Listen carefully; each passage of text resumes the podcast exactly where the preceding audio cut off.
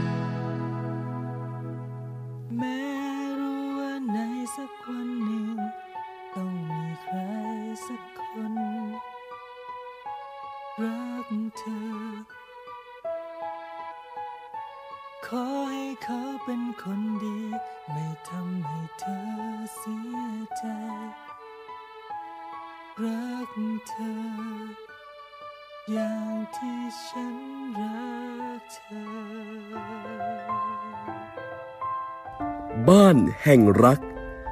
โดย ดรสวงมนสิทธิสมาน สวัสดีค่ะ คุณผู้ฟังที่รักทุกท่านนะคะ ต้อนรับเข้าสู่รายการบ้านแห่งรักค่ะ ช่วงเวลาดีๆ จะเจอกันเป็นประจำทุกวันนะคะ เวลา 16นาฬิกาถึง 17นาฬิกาโดยประมาณนะคะ ที่สถานีวิทยุตำรวจ ตะเวนชายแดนค่ายพระมงกุฎเกล้าจังหวัดประจวบคีรีขันธ์ คลื่นความถี่ 100.25 เมกะเฮิรตซ์เป็นแม่ข่ายนะคะ ดิฉันสวงมนสิทธิสมานรายงานตัวนะคะ ก็จะมาประจำการอยู่ที่นี่แหละค่ะนะคะที่จะพูดคุยนะเล่าเล่าเรื่องราวสถานการณ์ ปัจจุบัน อดีต อนาคต ในประเทศต่างประเทศ งานวิจัยอะไรก็ตามค่ะ ที่เกี่ยวข้องกับสถาบันครอบครัว นะคะไม่ว่าคุณจะเป็นสมาชิกที่ทำหน้าที่หมวกใบไหน เป็นคุณพ่อเป็นคุณแม่ เป็นลูกอยู่เป็นพี่ป้านะอาปู่ย่าตายาย เราเราแล้วล้วนแต่เป็นส่วนหนึ่งของสมาชิกในครอบครัวนะคะ สถานการณ์ในยุคปัจจุบันนี้นะคะ ก็ต้องยอมรับนะคะว่า ถ้าสภาพสังคมที่มันวิกฤตเนี่ยนะถ้าเรากลับมาฟื้นฟูในสถาบันครอบครัวนะคะไม่ว่าจะอย่างไรแล้ว นะคะขอให้สถาบันครอบครัวเนี่ยยืนให้มั่นมีความเข้มแข็ง แล้วก็พร้อมที่จะเป็นครอบครัวคุณภาพเนี่ยก็จะเป็นส่วนหนึ่งที่จะไปสร้างสังคมคุณภาพได้นะคะ มีการสอบถามกันมานะคะว่าเออก็รับฟังทางไหนได้บ้าง ความจริงสามารถที่จะรับฟังออนไลน์ได้นะคะ ก็ฟังผ่านทางออนไลน์ได้ แล้วก็สามารถที่จะฟังย้อนหลังได้ นะคะก็เข้าไปฟังที่เพจของ Happy Radio 100.25 คลื่นแห่งความสุขนะนี่คือชื่อเพจ Facebook นะคะใครที่อยากจะฟังย้อนหลังนะคะไม่สามารถที่จะฟังสดไปพร้อม ๆ กันได้ เดี๋ยวนี้ไม่ต้องห่วงค่ะเทคโนโลยีไปก้าวไกลแล้ว ไกลกว่าที่เราคิดเยอะนะคะจะคลิกฟังผ่านทางออนไลน์ก็ได้ทาง Happy Radio 100.25 นี่แหละค่ะนะคะหรือไม่ก็เข้าไปที่ เอ่อเพจ Facebook ก็ชื่อเดียวกัน Happy Radio 100.25 คลื่นแห่งความสุขนะคะแล้วก็ตอนนี้ก็ทำเป็น YouTube ด้วย พยายามจะกระจายไปหลากหลายช่องทางนะคะ ที่จะก็จะได้ไปตอบสนองคุณผู้ฟังไม่ว่าจะอยู่ช่องทางไหนเนี่ย แต่เราก็สามารถที่จะรับฟังกันได้ เดี๋ยวนี้ต้องยอมรับนะคะว่าสื่อมันเปลี่ยนไปนะมันไม่ใช่โอมีเดียแบบเก่าแล้วนะเวลาจะพูดถึงสื่อสารมวลชนเนี่ย ในอดีตยุคเราก็โทรทัศน์ วิทยุ หนังสือพิมพ์ มีอยู่เท่านี้แหละค่ะ มีอยู่ 3 สื่อนะที่เหลือก็ก็จะเป็นวิทยุชุมชนอะไรนั่นก็อีกเรื่องหนึ่งแต่ว่ามันก็จะเป็นเขาเรียกว่าเขาเรียกว่ามันเป็นสื่อเสียงสื่อเสียงคือหนึ่งสื่อเสียงนะมาทางวิทยุสื่อเสียงและภาพมาทางทีวีนะคะ สื่อสิ่งพิมพ์นะก็มาทางหนังสือทั้งหลาย magazine หนังสือพิมพ์อะไรก็ว่ากันไปนะบรรดาที่เราเรียนรู้กันมาคณะนิเทศศาสตร์ คณะวารสารศาสตร์เนี่ยเราก็จะเรียนมานี่คือภาพของสื่อสารมวลชนนะคะแล้วพอสุดท้ายพอเข้ามาอยู่ในวงการก็แยกสายไปสาย production สายโฆษณาอะไรก็ว่าไป แต่ว่าปัจจุบันเนี้ยมันเปลี่ยนไปโดยสิ้นเชิง ตั้งแต่เรามาพูดถึงเรื่องของ new media new media ในยุคปัจจุบันเนี้ยก็คือก็ต้องนับรวมเข้าไปเรื่องของสื่อออนไลน์ เดี๋ยวนี้เนี่ยไม่รู้จะใช้คำว่า new mediaได้หรือเปล่าเลยด้วยซ้ำนะสื่อออนไลน์ปัจจุบันมันก็แทบจะไม่นิวแล้ว มันมีนิวของนิวของนิวเข้ามาเกิดขึ้นมามากมายนะเทคโนโลยีมันไปเร็วแรงนะถ้าเราไม่ทันเนี่ยคือสุดท้ายเราก็ตกขบวนเนาะนะแต่ก็ไม่จำเป็นต้องวิ่งไล่ตามหรอกค่ะ เราก็รู้ให้เท่าทันมันแหละว่ามันมีสื่อใหม่ ๆ เกิดขึ้น มันมีช่องทางยังไง ติดตามรับฟังได้อย่างไร ไปเป็นส่วนหนึ่งของมันได้อย่างไร ไม่ให้ตกเทรนด์นะคะ ถึงแม้ว่าเราจะเป็นคนกลางเก่ากลางใหม่เนาะ ช่วงเขาเรียกว่าช่วงระยะของการเปลี่ยนผ่าน ยิ่งถ้าคุณมีลูกด้วยนะ ลูกนี้ไม่ต้องห่วงนะเขาเขาเติบโตมากับโลกออนไลน์นะคะเป็นพลเมืองยุคดิจิทัลนะคะ เป็น digital native ไปแล้ว เรายังเป็น immigrant นะคะคือกลุ่มกลุ่มที่มันเป็นช่วงเปลี่ยนผ่านนะคือถ้าปู่ย่าตายายของเรานั่นก็คือคือเขาเข้าใจได้ละปู่ย่าตายายนี่ก็เรียกว่า absolutely absolute อ่า absolutely ในแง่ของการที่เขาก็ต้องใช้แมนนวลหมดอะนะคะยุคนั้นก็ยังเป็นยุคที่คุณพ่อคุณแม่ของเราเนี่ยไม่ไม่ไม่ไม่ไม่ได้ ไม่ได้แตะเทคโนโลยี เทคโนโลยีที่เรียกว่าหรูสุดแล้วก็ทีวีนั่นแหละเดี๋ยวนี้ท่านยังจำได้เลยชวนผู้ฟังนึกย้อนภาพตาม แล้วบางทีก็หาเรื่องเล่าให้ลูกฟังได้นะคะว่า เมื่อก่อนบ้านไหนเนี่ย มีทีวีเนี่ยโหมันดูแล้วนะ แค่มีทีวีแล้วก็ขาวดำด้วยนะ ดิฉันทันค่ะนะคะในยุคที่เป็นทีวีขาวดำแล้วมันยังต้องเปิดแบบ เหมือนเปิดเขาเรียกว่าเปิดอะไรเปิดประตูอะสองข้างมาชนกันอะเขาเรียกรูดอะไรนะเออเหมือนแบบมูลี่นะแต่เป็นมูลี่แนวขวางอะเออประมาณนั้นอะนะคะแล้วก็ทีวีก็ยังเป็นขาวดำเปิดกี่ช่องกี่ช่องก็เป็นขาวดำแล้วก็ไอตัวตัวเปิดช่องเนี่ยมันยังเป็นตัวหมุนอยู่อะตัวบิดอะบิดอยู่นะแล้วก็ดิฉันเชื่อว่าก็มีมีคุณพ่อคุณแม่ที่อยู่ใน Gen X ก็พอทันบ้างอะนะแต่ตอนนั้นเราก็ยังอาจจะยังเด็กอยู่ นะก็เล่าให้ลูกฟังเขาจะได้เห็นการเปลี่ยนผ่านยุคสมัยเปลี่ยนผ่านเทคโนโลยีเปลี่ยนผ่าน เพียงแต่ว่าพอมันถึงในยุครุ่นลูกแล้วมันผ่านเร็วมาก มันไม่แวะเลย มันผ่านมาหน้าบ้านแล้วมันก็เลยไปเลยนะคะมันมันไม่มีมาแวะให้เราชมนกชมไม้เลยนะนะมันก็เห็นไงนะก็ก็ก็เนี่ยแหละค่ะ ความน่ารักความมีเสน่ห์ของการเป็นส่วนหนึ่งของสมาชิกในครอบครัวก็คือว่า เราล้วนแล้วแต่มีเรื่องเล่าอะ เราก็มีอะไรเล่าของเรานะเออยุคสมัยแม่เป็นอย่างนี้ ยุคสมัยเออคุณปู่คุณย่าคุณตาคุณยายก็เป็นแบบนี้นะคะแล้วยุคเออยุคนี้มันเป็นแบบนี้ยุคที่ลูกอยู่เป็นอย่างนี้ ก็ชวนพูดคุยแล้วอาจจะถามความเห็นลูกแล้วลูกคิดว่าอย่างไง คิดว่าอะไรมันเป็นตัวเร่ง แล้วคิดว่านับจากนี้ไปเนี่ยเออมันจะไปถึงจุดไหน มันมันมีบทสนทนาบทสนทนาให้เราได้คุยกันเยอะ นะนอกจากเรื่องของเทคโนโลยีจะเป็นเรื่องของสัมพันธภาพนะคะสัมพันธภาพสังคมรอบตัว สิ่งแวดล้อมรอบตัวในยุคสมัยต่างๆเนี่ยแล้วหยิบมาเป็นประเด็นนะคะหรือแม้กระทั่งเพื่อน การจะมีเพื่อนเพื่อนในยุคของแม่เป็นอย่างนี้ เพื่อนยุคพ่อเป็นอย่างนี้ แล้วเพื่อนยุคลูกล่ะนะคะชวนคุยเลยนะคะเป็นการเปิดประเด็นนะแล้วก็เออ เป็นเป็นข้อดีด้วยซ้ำเราจะได้รู้ว่าลูกของเราคบเพื่อนแบบไหน เพราะเดี๋ยวนี้มันก็มีเพื่อนออนไลน์เนาะอาจจะชวนคุย การชวนคุยเนี่ยเราจะได้หลายอย่างนะคะ จากทักษะของลูกก็คือเหมือนเออเขาเขามีวิธีคิดยังไงในการคบเพื่อนนะมันมันได้มันมีอะไรบางอย่างที่มันบอกเล่าแล้วเราก็ได้เรียนรู้ไปพร้อม ๆ กับลูกนะคะเรียนว่ามันสนุกค่ะ แต่ประเด็นวันนี้เนี่ยที่จะมาชวนผู้ฟังพูดคุยเนี่ยก็ยังวนเวียนอยู่ในเรื่องของสถาบันครอบครัวนั่นแหละ เพียงแต่ว่าวันนี้อาจจะโจทย์อาจจะพยายามแบบขยับมาให้ให้ให้ภาพให้ภาพหน่อยนะคะว่าตัวเลขจากสภาพัฒนาการเศรษฐกิจและสังคมแห่งชาตินะคะหรือว่าสภาพัฒน์เนี่ยเขาคาดการเอาไว้ก่อนหน้านี้นะต้องบอกว่าคาดการด้วยก่อนหน้านี้ว่าปีเนี้ยปี 2564นะซึ่งเราอยู่ในปีนี้แล้วนะคะว่า ประเทศไทยจะเข้าสู่สังคมผู้สูงอายุแบบ absolutely หรือแบบสมบูรณ์นะคะแล้วมันก็เป็นเช่นนั้น ตอนเนี้ยเราอยู่ในสังคมยุค เออเขาเรียกเขาเรียกว่าผู้สูงอายุอะนะคะคือวิธีการนับก็คือว่าร้อยละยี่สิบของประชากรทั้งหมดนะคะก็คือ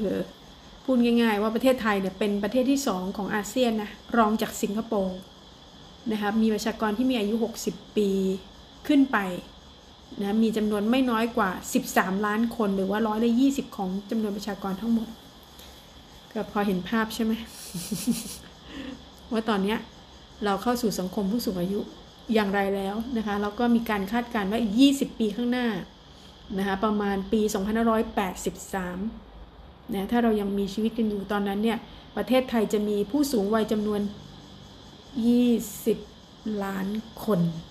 นะคะหรือคิดเป็น1ใน3ของคนไทยนะคะที่จะเป็นผู้สูงวัย แล้วก็ผู้สูงวัยอายุมากกว่า 80 ปีขึ้นไปจะมีมากถึง3ล้าน5แสนคนนะคะดิฉันก็คาดหวังว่าจะอยู่ในกลุ่มอายุ จะอยู่ในกลุ่ม 20 ล้านคนแล้วกันนะหวังว่าหวังว่านะคะถ้าอีก 20 ปีก็อายุไม่ใช่น้อยนะ มันก็เยอะอยู่นะ นะคะแต่ถึงตอนนั้นก็จัดรายการไม่ไหวแล้วล่ะ ทีนี้แล้วไงไงคำถามคือแล้วไง การก้าวเข้าสู่เป็นสังคมผู้สูงอายุนะคะปัญหาหนักที่เรากำลังเผชิญควบคู่ไปด้วยก็คือว่าประชากรในชาติที่ไม่ต้องการมีลูกหรือว่ามีลูกน้อยลงนะคะรัฐบาลนั้นๆก็มักจะมีนโยบายกระตุ้นให้คนในชาติมีลูกไงนะเป็นการส่งเสริมคนในชาติ ก็ เขาเรียกว่ามีลูกเพื่อชาติ เคยได้ยินใช่ไหมมีปั๊มลูกเพื่อชาติ มีลูกเพื่อชาตินะจริงๆแล้วบางทีก็ต้องถามว่าเอ้ยถึงเวลานี้ชาติช่วยช่วยเลี้ยงไหมเหนื่อยเหมือนกันนะนะคะแต่ว่ามันก็มันก็จำเป็นน่ะเพราะว่าคือมันต้องทำให้สังคมมันมันมีความสมดุลในชาติอะไม่งั้นมันก็มีปัญหาเหมือนกันนะ นะคะเพราะฉะนั้นแต่ว่าจะปล่อยให้เป็นเรื่องของครอบครัวอย่างเดียวก็ไม่ได้อะมันต้องคู่ขนานกันอะนะคะคือในระดับครอบครัวที่มีลูกน้อยลง ก็มีความพยายามที่อยากจะเลี้ยงลูกให้ดีที่สุด อันนี้มันชัดชัดมากนะคะแล้วหลายครั้งนะคะเทปแรกๆดิฉันก็นำเรื่องของสถาบันครอบครัวนะแล้วก็พูดถึงโครงสร้างประชากร ก็เล่าให้คุณผู้ฟังฟังไปบ้างแล้วนะคะว่าโอ้พอมีลูกน้อยเนี่ยโอ้พ่อแม่ก็จัดเต็มนะพยายามจะเลี้ยงลูกให้ดีที่สุด แล้วก็มีความปรารถนาอยากจะสร้างครอบครัวที่สมบูรณ์ แต่วันนี้ประเด็นที่อยากที่ฉันอยากจะมาชวนพูดคุยก็คือว่าคำว่าครอบครัวที่สมบูรณ์นี่แหละ ที่มันกำลังกลายเป็นปัญหา อย่างไรหรือครอบครัวสมบูรณ์ก็ดูดูดูดีแล้วนี่ แต่หารู้ไหมนะคะว่าคำว่าครอบครัวที่สมบูรณ์นี่แหละที่มันกลายเป็นประเด็นที่มันไปไปสร้างความคาดหวัง แล้วก็มักจะตามมาด้วยคำว่าความกดดันนะไปทั้งตัวเองแล้วก็ลูก คือคือคือพอมีลูกคนเดียวเนี่ย มันคาดหวังสูงไงแล้วความคาดหวังเนี่ยมันก็ถูกถูกทับถมไปด้วยแรงกดดันที่เราถาถมส่งไปที่ตัวลูก แล้วสุดท้ายว่ากดดันทั้งพ่อแม่ลูกอะหมดนะคะก็กดดันหมดเลยอะนั้นตอน เขาอยู่วัยทารกก็อยากให้ลูกมีพัฒนาการรอบด้านเนี่ย จะนั่งคืบคานยืนเดินพูดนี่ก็ต้องเป็นไปด้วยแบบว่า อืม มันมันปกตินี่มันดูพื้นพื้นไงนะมันต้อง คือคืบคานได้เร็ว นะบางคนไม่ต้องคืบไม่ต้องคานเลย นั่งได้จับยืน ยืนแล้วเดินเลย นะคะไม่ต้องเดินให้วิ่งอีกนะไม่รู้จะให้รีบไปไหน จริงๆ แล้วมันเป็นพัฒนาการตามวัยที่มันฝึก ทั้งร่างกายนะคะฝึกกล้ามเนื้อที่มันมีพัฒนาการของมันนะแต่ว่าบางทีเราก็ไปไปเร่งไงเรามีรู้สึกว่าโหมันมันไม่ได้อะมันต้องมันต้องเหนือไงมันต้องเหนือมันแค่ปกติมันไม่เพียงพอ เวลาลูกเข้าสู่โรงเรียนเนาะเวลาเวลาลูกเข้าโรงเรียนก็ ก็อยากให้ลูกเรียนเก่งอ อยากให้ลูกอยู่โรงเรียนที่มีชื่อเสียงไงทั้งทั้งที่ทุกโรงเรียนมันก็มีชื่อหมดแหละนะแต่ว่าด้วยค่านิยมอะก็พยายามจะส่งให้ลูกที่เออทที่ไหนที่แบบว่ามีคนแย่งเยอะๆ เราก็จะพยายามอยากจะไปแย่งด้วย ที่ไหนที่คนก็ไม่ค่อยแย่งกันเข้าได้ง่าย ๆ ก็มีความรู้สึกว่า ไม่เอามันง่ายไป นี่แหละมนุษย์นะคะแล้วไม่เท่านั้นนะ ความที่อยากจะได้โรงเรียนที่มีชื่อเสียงแล้วเนี่ยนะก็ยังอยากจะ ให้ลูกมีความสามารถพิเศษอีกอะคือคือเรียนห้องธรรมดาก็ไม่ได้อีก มันพื้นพื้นก็ต้องไปเรียนห้องพิเศษ เอ่อเดี๋ยวนี้ก็มีหลายห้องนะ ห้องพิเศษ ห้องกิฟต์เต็ดห้องอัจฉริยะห้องห้องอะไรก็ไม่รู้ตั้งชื่อได้แบบว่า โอ้พระเจ้า คือกลายเป็นไปสร้างค่านิยมให้พ่อแม่แบบ อยากเรียนทุกห้อง ยกเว้นห้องปกติ มันกลายเป็นอย่างนั้นอะ นะคะคือคือนี่ยังไม่นับที่แบบนอกจากจะเรียนห้องพิเศษอะไรเหล่านี้นะยังแบบโอ้ต้องเรียนพิเศษกันด้วย คือต้องเสริมเสริมกันอุตลุดอะคือเรียนดีอย่างเดียวไม่ได้ละเริ่มไม่พอต้องเรียนเก่ง แข่งขันไปแข่งขันเพื่อล่ารางวัลอีกต่างหากนะคะเห็นไหมทารกก็ตั้งแต่ทารกก็กดดันมาแล้วพอเข้าวัยเรียนก็กดดันอีก พอเข้าสู่วัยรุ่นนะ ก็อยากให้ลูกสอบเข้ามหาวิทยาลัยชื่อดังไงคณะดีๆ เจ๋งๆนะคะจะได้แบบว่า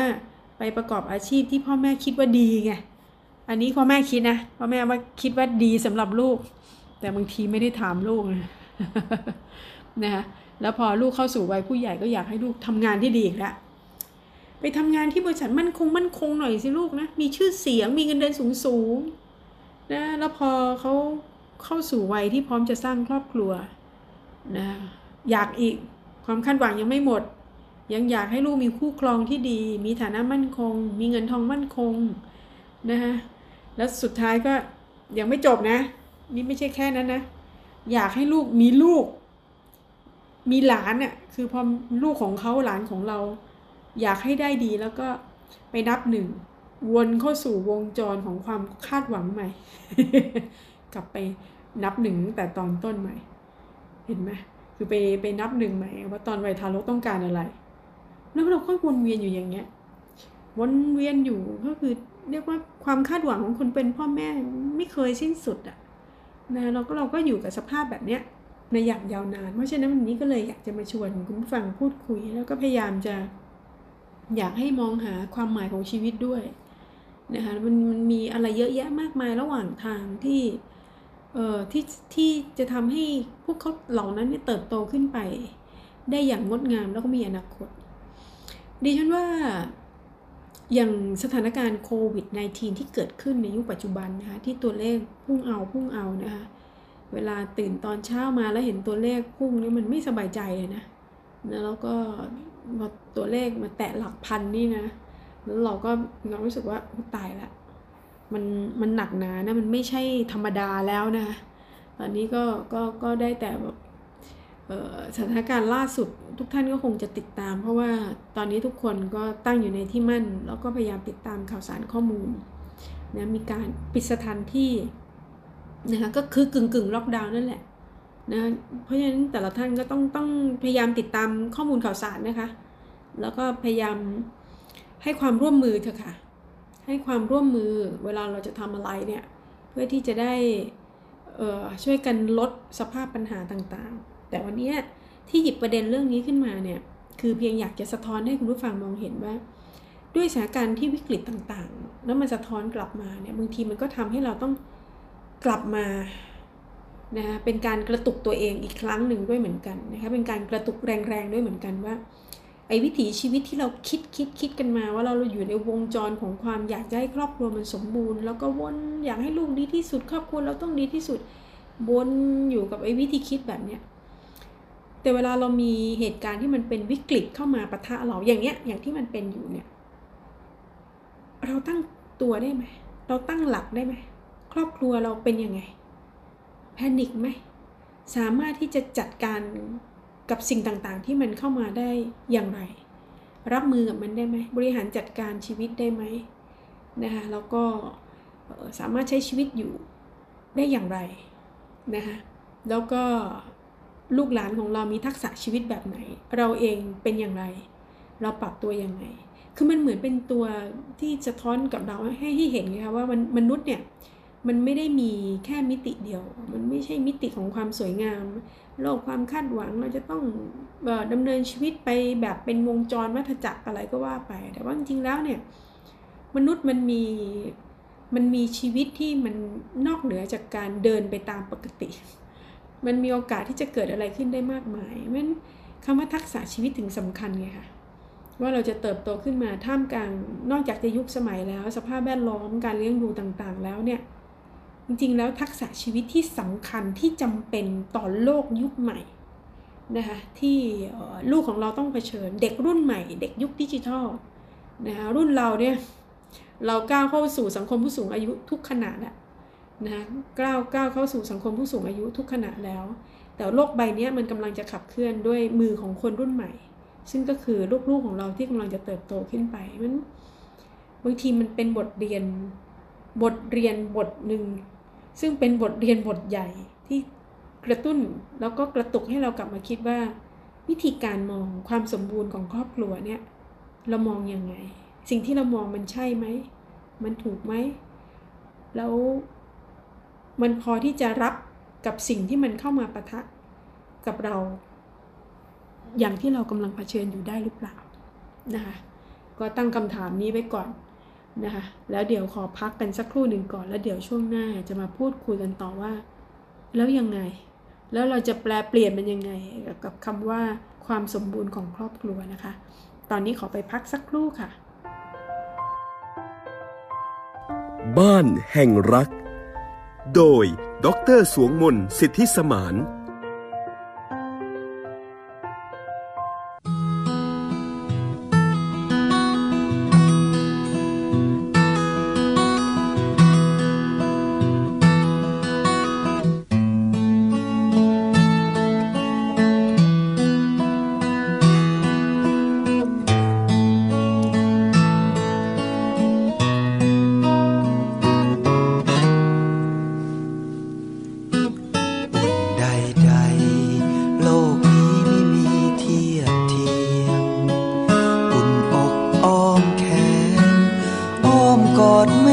ม่ตระกอง รักเจ้าจึงปล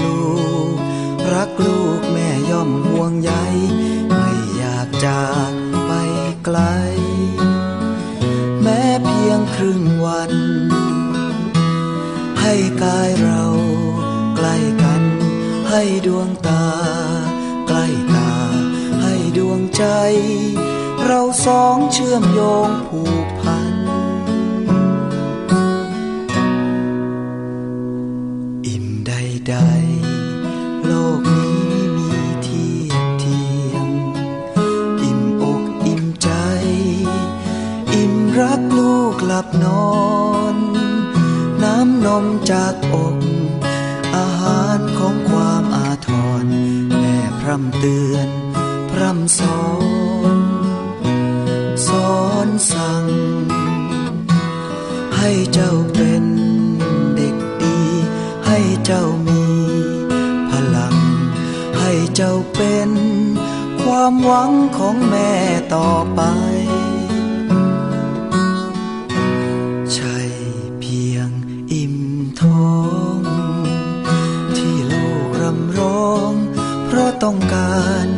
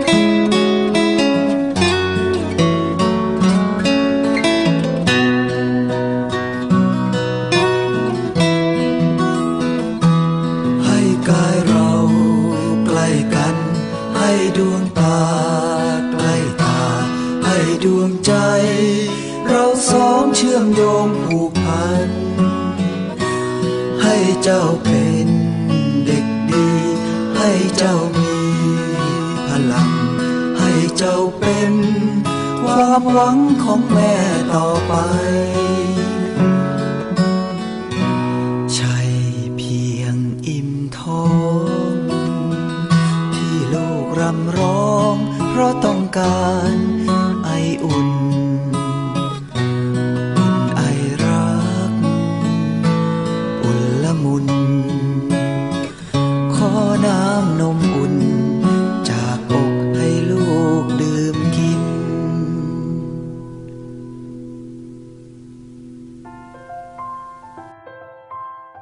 บ้านแห่งรัก โดย ดร สวงมนสิทธิสมาน บเข้าสู่ช่วงที่ 2 นะคะ ของรายการบ้านแห่งรักค่ะ คุณผู้ฟังยังอยู่กับดิฉันสวงมนสิทธิสมานนะคะ เรื่องราวดีๆ ที่มาเสิร์ฟถึงหน้าปัดของจะบอกจะหน้าปัดวิทยุอย่างเดียวไม่ได้แล้วค่ะ เดี๋ยวนี้ต้องบอกว่าหน้าปัดของออนไลน์เนาะจะ YouTube หรืออะไรก็แล้ว แต่แต่ว่าเราก็พบเจอเจอกันเป็นประจำทุกวันนะคะ 16นาฬิกาถึง 15นาฬิกานะคะ10 16นาฬิกาถึง 17นาฬิกาสิถอยหลังซะงั้นเนี่ย นะคะก็คือ4โมงเย็นถึง5โมงเย็นนั่นแหละค่ะนะคะช่วงเวลาดีๆ ที่เราจอเจอกันเป็นประจำนะคะ ผ่านทางช่องทางสถานีวิทยุตำรวจตะเวนชายแดน ค่ายพระมงกุฎเกล้าจังหวัดประจวบคีรีขันธ์คลื่นความถี่ 100.25 เมกะเฮิรตซ์นะคะก็สามารถที่จะติดตามแล้วก็รับฟังย้อนหลัง ผ่านทางเพจของ Facebook Happy Radio 100.25 คลื่นแห่งความสุขนะคะ ดิฉันก็จะพยายามทำหน้าที่ ส่งต่อเป็นคลื่นแห่งความสุขที่แท้จริงนะคะ คุณผู้ฟังเองถ้ามีคำถาม หรือว่าอยากจะให้ดิฉันพูดประเด็นไหน ชวนกันพูดคุยประเด็นอะไร ก็ฝากไว้ทางเพจ Facebook ได้ด้วยเหมือนกันนะคะ ดิฉันก็จะพยายามหาข้อมูลเสาะแสวงหาข้อมูลรวมถึงมาเล่าสู่กันฟังนะไม่ว่าจะเป็นเรื่องราวในต่างประเทศบ้างในประเทศบ้าง แล้วก็รวมไปถึงประสบการณ์ตรง นะคะที่อยู่ในแวดวงของคนทำสื่อทางด้านเด็กเยาวชนและครอบครัวนะคะก็ดิฉันเองทั้งในภาคปฏิบัติแล้วก็จริงๆแล้วก็ทำงานวิชาการด้วยนะคะงั้นก็จะเอาเรื่องของทฤษฎีมาผนวกกับปฏิบัติ แล้วก็ผสมกับประสบการณ์ที่จะมาเล่าสู่กันฟังนะคะอะวันนี้ที่จั่วหัวไปในเบรกที่แล้วเนี่ยก็พูดถึงเรื่องของ ความสมบูรณ์ของครอบครัวนะคะมันเป็นนิยามของยุคปัจจุบันเนี่ยที่บางทีดิฉันนั่งมองแล้วก็ก็พยายามทำความเข้าใจนะคะแต่ว่าในความเข้าใจนั้นก็เป็นห่วงอยู่เหมือนกันนะคะถึงได้หยิบยกมาเป็นโจทย์ของการพูดคุยในรายการบ้านแห่งรักในวันนี้นะคะ แล้วก็อยากจะชวนคุณผู้ฟังพูดคุยว่าจริงๆแล้วเนี่ย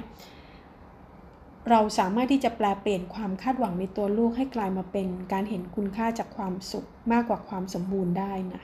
ดังนั้นอยากจะเน้นประเด็นนี้ค่ะว่า จริงๆแล้วคำว่าครอบครัวความหมายของของครอบครัวที่สมบูรณ์เนี่ยมันมันน่าจะมาจากการเห็นคุณค่าจากด้านใน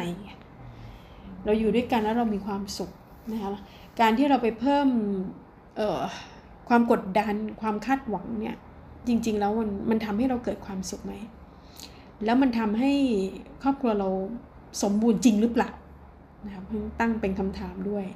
ในขณะเดียวกันเนี่ยถ้าเราเห็นคุณค่าจากความสุขมากกว่าความสมบูรณ์เนี่ยเราเราก็จะมองเห็นว่าความสุขในครอบครัวก็คือการมีสัมพันธภาพที่ดี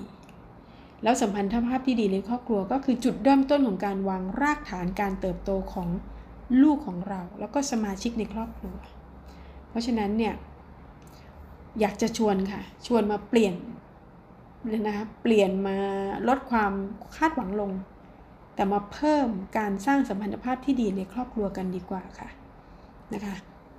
ไม่ยากหรอกจริง ๆ เพียงแต่ว่ามันต้องเปิดใจก่อนอะว่าให้เข้าใจว่าจริงแล้วความไม่สมบูรณ์ในครอบครัวจริงแล้วมันก็คือความสมบูรณ์นั่นแหละอย่าไปเล็งผลเลิศเลยนะคะ ชีวิตมันก็ต้องผิดผิดถูกถูกบ้างแหละ มันต้องลองผิดลองถูกอะอะไรอะไรก็มันก็ไม่สมบูรณ์หรอกค่ะ นะคะแล้วก็เหมือนกันเนี่ยแล้วอยู่ในครอบครัวทะเลาะเบาแว้งกันบ้าง พูดคุยกันบ้าง แต่ว่ามันมันอยู่บนพื้นฐานของของความรัก แล้วก็พร้อมที่จะปรับตัวเข้าหากันนะดิฉันว่ามันก็โอเคนะนะไม่จำเป็นต้องมาคาดหวังว่าเออความสมบูรณ์คือพ่อต้องทำงานมีหน้ามีตาแม่ต้องออทำงานคือต้องได้เงินเดือนดีๆ มีรถแพงๆขับ บ้านหรูๆอยู่ อาหารการกินแพงๆ ถ้านั่นคือความหมายของคำว่าสมบูรณ์เนี่ยคงไม่ใช่จากรายการบ้านแห่งรักแล้วค่ะ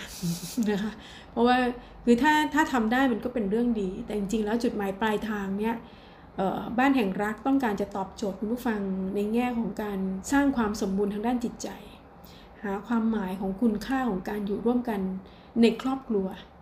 นะคะแล้วจริงๆแล้วมันก็ไม่ยากทำอะไรได้บ้างล่ะ นะคะข้อแรกเลย เป็นข้อที่ง่ายที่สุดไม่ต้องซื้อหา แต่เชื่อไหมมันหายากที่สุด เพียงแต่ว่าตอนเนี้ยช่วงโควิดอะมันมีมาก แต่มีมากแล้วมองไม่ค่อยเห็น คืออะไรรู้ไหมคะ การมีเวลาคุณภาพร่วมกัน จริงๆ เวลาคือสิ่งที่ทุกคนมีเท่ากันนะมันต่างกันตรงที่จะบริหารจัดการเวลาอย่างไร เพื่ออะไร และก็สำหรับคนเป็นพ่อแม่เนี่ย เวลาคุณภาพเนี่ยมันเป็นสิ่งสำคัญที่สุดสำหรับลูกนะถ้าในวัยที่ลูกต้องการเวลาคุณภาพจากคนเป็นพ่อแม่ แต่พ่อแม่ไม่มีเวลาที่จะอยู่กับเขานะคะแล้วเวลาเขาเติบโตขึ้นนะคะเป็นวัยรุ่นเขามีชีวิตของตัวเองแล้วก็เริ่มติดเพื่อนพอถึงเวลานั้นต่อให้พ่อแม่มีเวลามากแค่ไหน ลูกต่างหากค่ะที่เขาไม่อยากใช้เวลาร่วมกับพ่อแม่ ราะฉะนั้นมิใหญ่ต้องไปเรียกร้อง คุณทำสิ่งใดคุณได้สิ่งนั้นนะในตอนที่เขาต้องการเราที่สุดก็คือช่วงวัยเด็กเล็ก หรือว่าช่วงปฐมวัยนะคะเขาต้องการอยู่กับเรา เราก็ต้องการหาเงินนะทำงานไม่มีเวลาฝากลูกไว้กับพี่เลี้ยงบ้าง ฝากไว้กับโรงเรียนบ้างฝากไว้กับปู่ย่าตายายบ้าง ไม่ค่อยมีเวลากับลูกนะพยายามหาเงิน แล้วพอถึง จุดหนึ่งเริ่มมีเงินละ อยากจะมีเวลากับลูก ลูกไม่หาละ ลูกเขาไปหาคนอื่น ไปหาคนที่เขามีเวลาด้วยนะคะเขาก็จะมันก็จะเป็นอย่างเงี้ยแล้วดิฉันก็เห็นวัฏจักรแบบนี้มาพอสมควรนะคะ เพราะฉะนั้นเนี่ยก็อยากจะย้ำเตือนคุณผู้ฟังแล้วก็คือถึงที่สุดแล้วเนี่ย เวลาคุณภาพสำคัญกับลูกมาก เคยถามลูกมั้งไหมอะ นะคะว่าจริง ๆ แล้วลูกเขาอยากได้เวลาจากพ่อแม่หรือเขาอยากได้เงินเยอะๆจากพ่อแม่ ถ้าพูดถึงเงินเนี่ยถ้าเราบอกว่าเออเราให้เงินลูกลูกก็พอใจ เพราะเอาเงินไปซื้อของเล่นได้ ของที่เขาอยากได้ได้ แต่ว่าจริง ๆแล้วเนี่ยบางทีต้องให้เขาได้เรียนรู้ว่าการมีความสุขเนี้ยเงินมันไม่ใช่ที่สุด เงินสำคัญแต่ไม่ใช่ที่สุดของชีวิต มันต้องมันต้องให้ลูกเรียนรู้ ในด้านของการให้ความสำคัญจากคุณค่าจากด้านในนะดิฉันพยายามจะเน้นย้ำคุณค่าจากด้านในเพราะว่าในยุคปัจจุบันเนี้ยมันมีความจำเป็นมันมีความจำเป็นอย่างมากนะคะ เนื่องจากมันก็หายไปเยอะเหมือนกันนะ เพราะฉะนั้นมันก็ต้องกลับมาฟื้นฟูที่ในระดับสถาบันครอบครัว แล้วก็อาศัยช่วงเวลาเหล่านี้สิคะ ช่วงนี้เนี่ยสถานการณ์โควิด -19 แบบนี้เราต้องกักตัวกันอยู่บ้าน เพราะฉะนั้นเมื่ออยู่บ้านแล้วเนี่ย เวลาไงคะ มีเวลาแล้ว ก่อนหน้านี้ไม่มีเวลาใช่ไหม ปรากฏว่าตอนนี้มีเวลา เราก็ยังทำตัวเหมือนเดิมหรือเปล่า คือมีเวลาแล้วก็แยกไปห้องตัวเอง แต่ว่าไม่มีเวลาคุณภาพร่วมกัน สุดท้ายมันก็ไม่ได้อะไรอยู่ดี ดิฉันว่ามันถือเวลา เอ่อ ถือ ถือ ถือโอกาสนะคะที่จะ เอ่อ ให้ช่วงเวลาตอนเนี้ยนะคะมันมีเวลาคุณภาพร่วมกันนะ จะออกแบบชีวิตนะ ทำกิจกรรมอะไรก็สุดแท้แต่นะคะ ก็อาจจะอาจจะทำกับข้าวร่วมกันเนาะทำอาหารหรือจะหรือจะทำอะไรก็สุดแท้แต่เพราะว่าแต่ละบ้านไม่เหมือนกัน เล่นกีฬา ดีไซน์ทำกิจกรรมอะไรรอบๆตัวก็ก็สุดแท้แต่นะคะก็ก็ก็ว่ากันไปแต่ว่าเออเราอย่าปล่อยเวลาให้มันผ่านพ้นไปนะเราแล้วเราก็มาเสียใจในภายหลัง รู้งี้นะไอ้คำว่ารู้งี้มันไม่ควรเกิดขึ้นในครอบครัวนะจำไว้เลยค่ะคำนี้เนี่ยพยายามพยายามใช้ชีวิต ถ้าอย่างมีสติ แล้วเราคิดว่าเราอยากจะเป็นครอบครัวคุณภาพเนี่ยเราพยายามใช้สติในการคลองชีวิตนะจะทำอะไรก็แล้วแต่เนี่ยสุดท้ายแล้วเนี่ยต้องคิดคิดหน้าคิดหลังให้ให้รอบครอบก่อน อย่ามาใช้คำว่ารู้งี้นะรู้งี้ทำไปแล้วรู้งี้ตอนนั้นเลี้ยงเองดีกว่า รู้งี้ตอนนั้นไม่จ้างพี่เลี้ยงดีกว่า รู้งี้ เราจะทำยังไงถึงจะตัดคำว่ารู้งี้ออกไปจากชีวิต ถ้าเราคิดมากขึ้นวางแผนชีวิตมากขึ้น แล้วเรามองเห็นว่าครอบครัวมีความสำคัญนะเราเราจะออกแบบชีวิตลูกแบบไหนยังไงเนี่ยพอเราวางแผนมากขึ้นเนี่ยเราก็จะตัดคำว่ารู้งี้ออก เราจะไม่ยอมให้เกิดคำนั้นขึ้นเด็ดขาดนะคะนะข้อแรกคือการมีเวลาคุณภาพ ตามมาด้วยการหากิจกรรมร่วมกันนี่แหละค่ะที่ ดิฉันย้ำไปนะคะว่าจริงแล้ว การทำกิจกรรมร่วมกันในครอบครัวมันเป็นเหมือนเป็นจุดเริ่มต้นในการเรียนรู้พฤติกรรม ซึ่งกันและกันนะคะ ถ้ามีกิจกรรมครอบครัวที่ดีอย่างสม่ำเสมอพ่อแม่ก็สามารถที่จะเสริมสร้างทักษะชีวิตให้กับลูกได้นะก็ต้องถือว่ามันเป็นมันเป็นเรื่องที่ดีนะคะ เพราะว่าการทำกิจกรรมกับลูกเนี่ยบางทีเนี่ยเราเราจะเห็นเลยว่าลูกมีนิสัยยังไง ยกตัวอย่างเช่นเเล่นเกมกับลูกไม่ใช่เกมอิเล็กทรอนิกส์นะ เล่นบอร์ดเกมก็ได้ดิฉันเป็นคนหนึ่งแหละที่ชอบเล่นเกมเศรษฐี แล้วการเล่นเกมเศรษฐี ลูกโตๆก็เล่นนะคะ ดิฉันยิ่งช่วงช่วงโควิดอะโควิดล็อตแรก ครั้งแรกเมื่อปีที่แล้วเนี่ยนะคะก็พยายามจะคิดกิจกรรมมาเยอะไปหมดเลย หนึ่งในกิจกรรมนั้นก็คือเกมเศรษฐี เล่นกันหมดทั้งบ้านนี่แหละค่ะนะ คุณแม่ดิฉันอายุ ก็ท่านชราแล้วนะจะเจ็ดสิบหกท่านก็เล่นด้วยนะสนุกสนานมาก ทั้งสามีทั้งดิฉันทั้งลูกสองคนก็มาร่วมกันเล่น แล้วล้วเกมเศรษฐีเนี่ยมันมันไม่ใช่คือมันมันสะท้อนไงการเล่นเกม การออกกำลังกาย การชวนทำกิจกรรมอะไรก็แล้วแต่ มันจะทำให้เราเรียนรู้ซึ่งกันและกัน เช่น เวลาจะแพ้ ลูกเรามีนิสัยยังไง เวลาชนะเขามีปฏิกิริยายังไง เราเหมือนกันกำลังจะแพ้เราเป็นยังไง เราชนะเราจะเป็นยังไง คือมันจะแบบมันมีมุมของการสะท้อนนะ มันมีมุมอะไรบางอย่างที่ทำให้เรามองเห็นนะลูกสองคนก็ไม่เหมือนกันนะเวลาจะแพ้แล้วโอ้ยเขามีสปิริตไหม นะแล้วก็นิสัยเป็นยังไง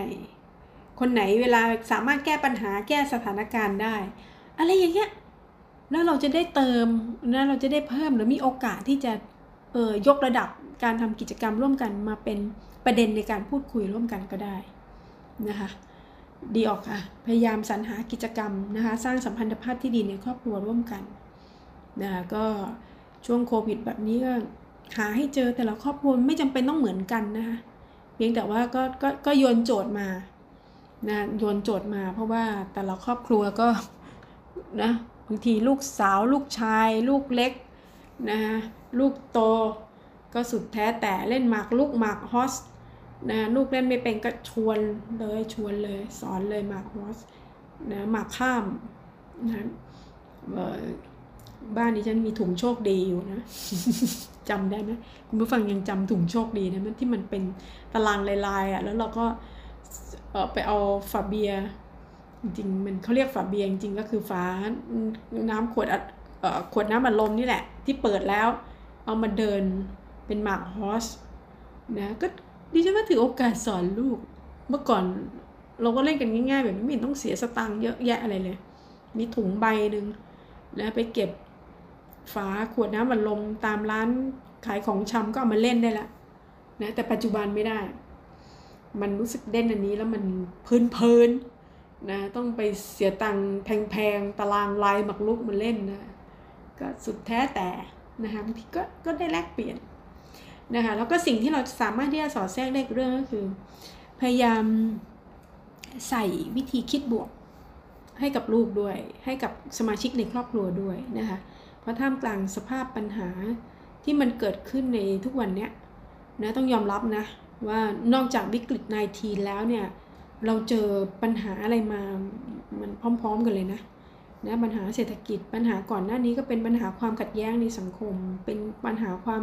ขัดแย้งที่ที่มันมีเรื่องของความรุนแรงเข้ามาเกี่ยวข้องนะความคิดเห็นของคนแต่ละยุคที่ไม่เหมือนกัน ความขัดแย้งทางการเมือง หลาย ๆ อย่างที่มันเข้ามาปะทะในชีวิตเนี่ย สิ่งสำคัญก็คือว่าเราต้องมีวิธีคิดบวกนะคะเพราะวิธีคิดบวกเป็นเรื่องจำเป็นนะคะที่ที่ต้องมีนะสำหรับพ่อแม่ที่มีลูกนะยิ่งจำเป็นต้องมี เพราะว่ามันจะส่งผลต่อวิธีคิดไปสู่ลูกด้วย เรียกว่ามีเป้าหมายเหมือนกันนะอยากให้ลูกมีพฤติกรรมที่เหมาะสม เราก็ต้องมีมีมีพฤติกรรมที่เหมาะสมด้วยนะคะเหมือนเป็นแบบอย่างแหละ มันต้องมีแรงบวกเสริมในพฤติกรรมนั้น นะไม่ใช่แบบว่าโอ้โหเราโมโหโกธาแล้วก็ผ่านโพโลนะแล้วก็เออหรือว่าคิดเห็นกับลูกไม่เหมือนกัน ก็ตำหนิต่อว่าลูกสุดท้ายแล้วก็กลายเป็นปัญหา ดิฉันว่าเป็นในท่ามกลางสถานการณ์แบบนี้ยิ่งจำเป็นที่ต้องปรับตัวเองนะจริงๆแล้วก็ต้องปรับตัวเองแล้วก็หันมาปรับให้ทุกคนมีวิธีคิดบวก เชื่อเถอะค่ะ อะไรก็ตามเนี่ยถ้าเรามีวิธีคิดบวกเนี่ยสมองมันเปิด แล้วมันพร้อมที่พร้อมที่จะเปิดรับสิ่งใหม่ พร้อมที่จะแก้ปัญหาเผชิญปัญหานะคะ แล้วก็มันจะทำให้เราเปิดใจรับฟังด้วยนะคะสัมพันธภาพที่ดีมันต้องมันต้องเริ่มจากการรับฟังอย่างตั้งใจนะรับฟังรับฟังสมาชิกในครอบครัวนะคะคิดเห็นไม่เหมือนกัน แต่ว่าอย่างน้อยๆเราก็จะเข้าใจวิธีคิดของแต่ละคนไง นะพ่อคิดยังไงแม่คิดยังไงปู่ย่าตายายคิดยังไง ลูกคิดยังไง ลูกวัยแต่ละวัยที่อยู่เป็นส่วนหนึ่งของสมาชิกในครอบครัวก็คิดไม่เหมือนกันนะคะเมื่อคิดไม่เหมือนกัน เพราะว่าประสบการณ์และวัยแล้วก็กว่าจะเติบโตมาเนาะมันก็มีองค์ประกอบของชีวิตเงื่อนไขของชีวิตแต่ละคนไม่เหมือนกันนะนะคะมันก็ก็ต้องรับฟังกันต้องเปิดใจกันนะคะ แล้วก็ตามมาด้วยความไว้วางใจ นะความไว้วางใจเนี่ยมันไม่ใช่แค่ความไว้วางใจ เฉพาะชีวิตคู่นะคะไม่ใช่เฉพาะสามีภรรยา แต่ว่าความไว้วางใจเนี่ยมันต้องหมายรวมไปถึงลูกด้วย ลูกก็ต้องไว้ใจพ่อแม่ พ่อแม่ก็ต้องไว้ใจลูกนะต้องแสดงให้เห็นนะแสดงให้เห็นซึ่งกันและกันนะว่าเราไว้ใจซึ่งกันและกัน แต่ที่ผ่านมามันอาจจะไม่ได้ดั่งใจไงลูกก็คาดหวังพ่อแม่สูง พ่อแม่ก็คาดหวังลูกนะคะ พ่อแม่ก็ไม่ไว้ใจลูก ลูกก็จะหงุดหงิดทำไมพ่อแม่ไม่ไว้ใจอะไรอย่างเงี้ยนะเพราะฉะนั้นเนี่ยต้องต้องพยายามเปิดโอกาสให้เขาได้ทำอะไรด้วยตัวเองนะคะ แล้วก็อย่าไปเล็งผลเลิศ คือถึงบอกไงว่าสุดท้ายแล้วเราชอบมาคาดหวังอะเราพยายามอย่าอย่าไปคาดหวังเลยค่ะ แล้วก็อย่าไปเล็งผลเลยว่าทุกอย่างมันต้องสำเร็จทุกเรื่องนะคะคือปล่อยนะปล่อยให้เขาได้ได้ลองลองผิดลองถูกไม่เป็นไร นะให้เขาได้ได้กล้าคิดกล้าทำในสิ่งที่เขาคิดว่าเขาพร้อมพร้อมจะทำเราควรจะทำหน้าที่เป็นแค่ฝ่ายเป็นเหมือนเป็นโค้ชคอยแนะนำนะคะแล้วก็ปล่อยให้ลูกได้เขาได้เรียนรู้เขาจะได้เกิดความภาคภูมิใจในตัวเองนะคะแล้วก็สุดท้ายเขาจะได้ได้ไปอะไรล่ะพอเขาเติบโตขึ้นเขาก็จะไปไว้วางใจผู้อื่นต่อด้วยนะคะเพราะฉะนั้นอันนี้แหละที่พูดมาทั้งหมดเนี่ยพยายามอยากจะ ส่งต่อวิธีคิดนะวิธีคิดที่ให้ความเป็นมิตร คือการเพิ่มสัมพันธภาพให้คือการเพิ่มสัมพันธภาพในครอบครัวเนี่ยมันก็คือการเพิ่มความสุขในครอบครัวนี่แหละ แล้วพอเราได้ความสุขมาเนี่ย มันก็คือความสมบูรณ์ล้วอันนี้ในความหมายของดิฉันนะคื อเราไม่จำเป็นต้องไปวิ่งหาความสมบูรณ์ในครอบครัว ต้องไปแข่งขันต้องไปนู่นนี่มา เพียงแค่ว่าเราเปลี่ยนแทนที่เราจะไปวิ่งหาเราลองเปลี่ยนมาว่า เรามองเห็นมองเห็นไหมมองเห็นไหมว่าจริง ๆ แล้วอะเราก็มีความสุขกับครอบครัวแบบเนี้ยความไม่สมบูรณ์ในครอบครัวแท้จริงแล้วมันก็คือความสมบูรณ์ทำไมเราต้องไปวิ่งหานอกบ้าน เราสามารถที่จะสร้างมันจากด้านไหน แล้วก็ในสถาบันครอบครัวนี่แหละค่ะ เพียงแต่ว่าเรามองเห็น แล้วลงมือทำกับคนที่เรารัก แล้วก็คนที่รักเรานะคะเป็นประเด็นที่เอามาฝากวันนี้ในรายการบ้านแห่งรักค่ะอะวันนี้หมดเวลาแล้วนะคะ ก็พบกันใหม่วันพรุ่งนี้ในเวลาเดียวกันนะคะ ดิฉันสมมนสิทธิสมานลาไปแล้วนะคะ สวัสดีค่ะ บ้านแห่งรัก โดย ดรสวงมนสิทธิสมาน